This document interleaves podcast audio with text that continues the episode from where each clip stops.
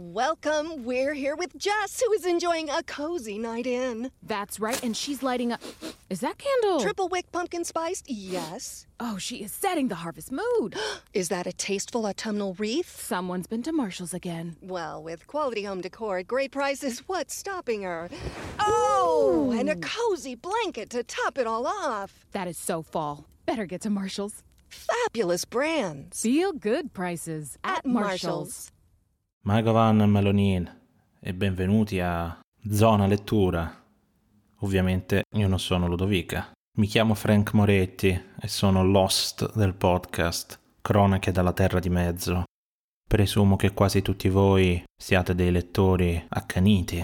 Avrete sicuramente sentito parlare qualche volta di John Ronald Reuel Tolkien, uno degli autori più importanti del XX secolo da alcuni forse ingiustamente identificato con l'etichetta di autore fantasy, quando in realtà è molto di più.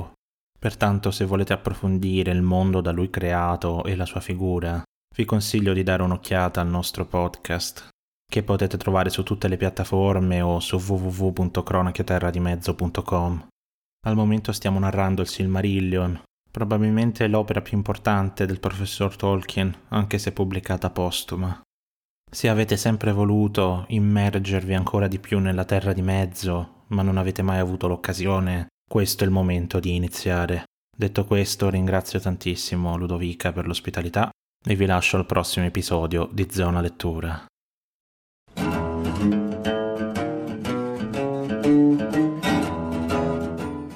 Buongiorno a tutti gli ascoltatori e bentornati a una nuova puntata di Zona Lettura. Oggi vi voglio proporre tre libri, tutti scritti da donne e soprattutto da donne di un certo calibro. Parliamo di Shirley Jackson, Ann Tyler e Marilyn Robinson. L'ultima la conoscete già se seguite il mio podcast e il mio bookstagram. Delle altre due invece non vi ho ancora parlato in nessun episodio. Sono tutte autrici statunitensi. Tyler e Robinson sono anche quasi coetanee, nate entrambe negli anni 40 e prolifiche ancora oggi mentre Shirley Jackson è morta nel 1965, quindi i suoi scritti appartengono a un momento storico un po' più lontano. Sono tutti libri che ho letto nel corso del 2021 e che avrei potuto tranquillamente inserire nell'episodio dei preferiti del mese. Tuttavia ho voluto selezionarli in una puntata a parte, proprio per proporvi un pacchetto specifico e tematico. Iniziamo quindi con Lizzie di Shirley Jackson.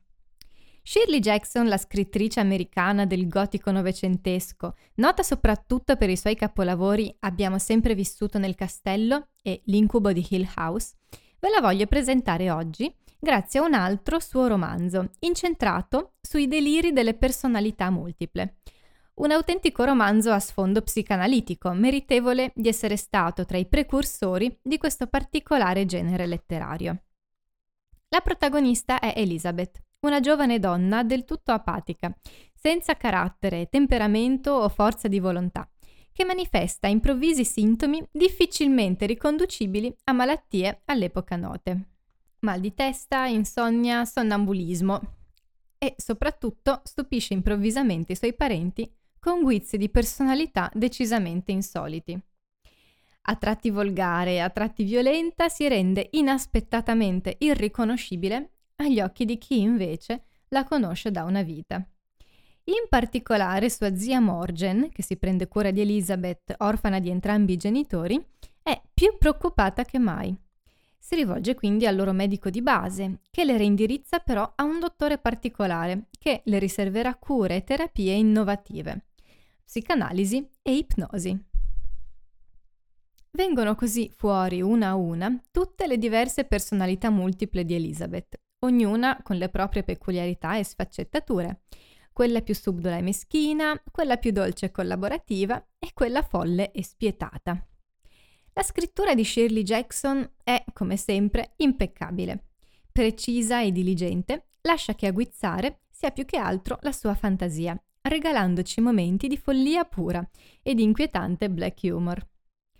Il gusto dell'autrice per il bizzarro, il weird, ben si sposa con l'effetto perturbante dei suoi romanzi, che, parentesi a parte, vi segnalo che sono anche tra i preferiti di Stephen King. L'ossessione e il gusto per il mistico e il sovrannaturale che generalmente pervade i suoi testi, stavolta si presenta nella descrizione non di una casa infestata, bensì di una persona infestata. Una persona soggetta a crisi schizoidi che mettono in luce desideri intimi e incubi segreti della ragazza. Consiglio moltissimo questo libro a tutti gli amanti dei romanzi psicanalitici e anche a chi apprezza i romanzi in cui il tema prevalente è la percezione di tutto ciò che non ci è familiare. Ma passiamo ora a Ann Tyler con il suo Guida rapida agli addii, cominciando dalla trama. Aaron è un giovane vedovo che ha appena perso la moglie Dorothy. Improvvisamente, però, se la ritrova accanto a sé sotto forma di visione, subito dopo il tragico evento. La vede soltanto lui, probabilmente uno scherzo della sua mente, ma ciò non lo disturba affatto, anzi si consola serenamente con la silenziosa immagine di Dorothy al suo fianco per tutto il periodo del lutto. Aaron si crogiola nell'illusione e prova a mandare avanti la sua vita conducendola pressoché con lo stesso atteggiamento, rifiutandosi di accettare la realtà dei fatti.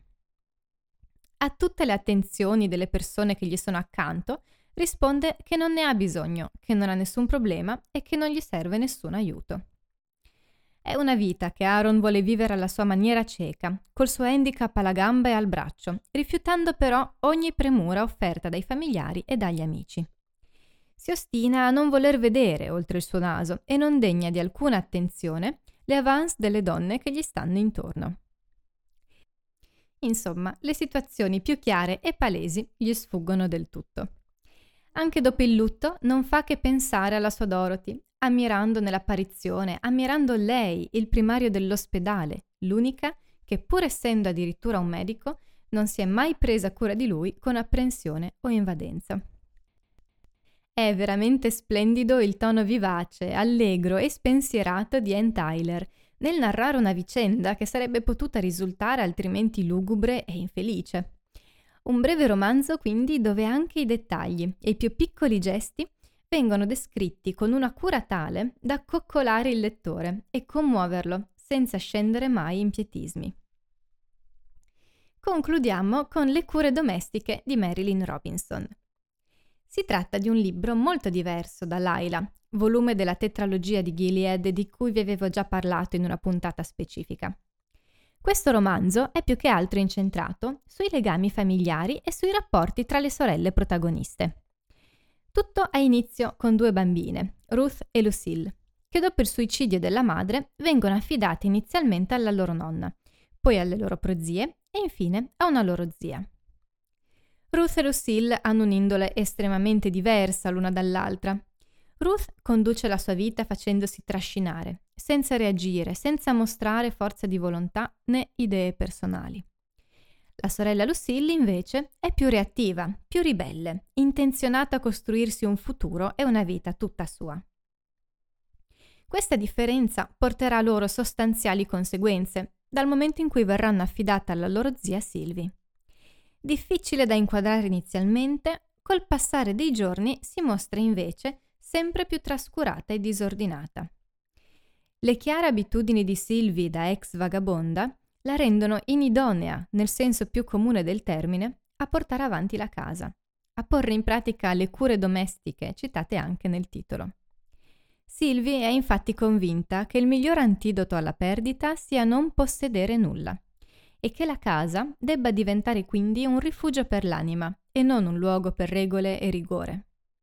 Sylvie conserva e basta gli oggetti, senza ordinarli o spolverarli, soltanto perché considera l'accumulazione l'essenza stessa della cura della casa e perché crede che la tesaurizzazione di cose senza valore sia una prova di scrupolosa fragilità. Questa mancanza di disciplina irriterà molto Lucille, ma non solo lei.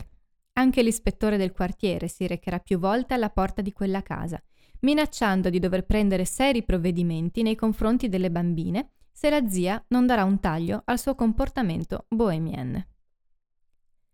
Tutta la serie di riti, tradizioni, usanze e consuetudini fuori dagli standard che coinvolge questa improbabile famiglia impregna il romanzo di eleganza e delicatezza, toccando corde profonde grazie a una prosa densa di poesia e bellezza.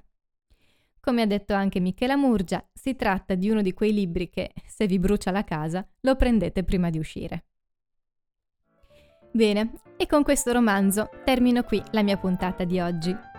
Fatemi sapere se vi stanno piacendo queste puntate a tema che ho iniziato a registrare ormai da qualche settimana e se avete dei consigli di lettura per i miei prossimi episodi. Io vi ringrazio per essere stati con me anche oggi e nell'augurarvi un buon fine settimana vi do appuntamento al prossimo episodio di Zona Lettura.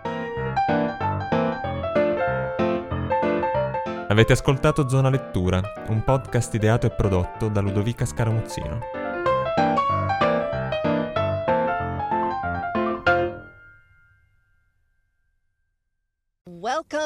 We're here with Jess, who is enjoying a cozy night in. That's right, and she's lighting up. Is that candle? Triple wick pumpkin spiced? Yes. Oh, she is setting the harvest mood. Is that a tasteful autumnal wreath? Someone's been to Marshall's again. Well, with quality home decor at great prices, what's stopping her? Oh, and a cozy blanket to top it all off. That is so fall. Better get to Marshall's. Fabulous brands. Feel good prices At Marshall's.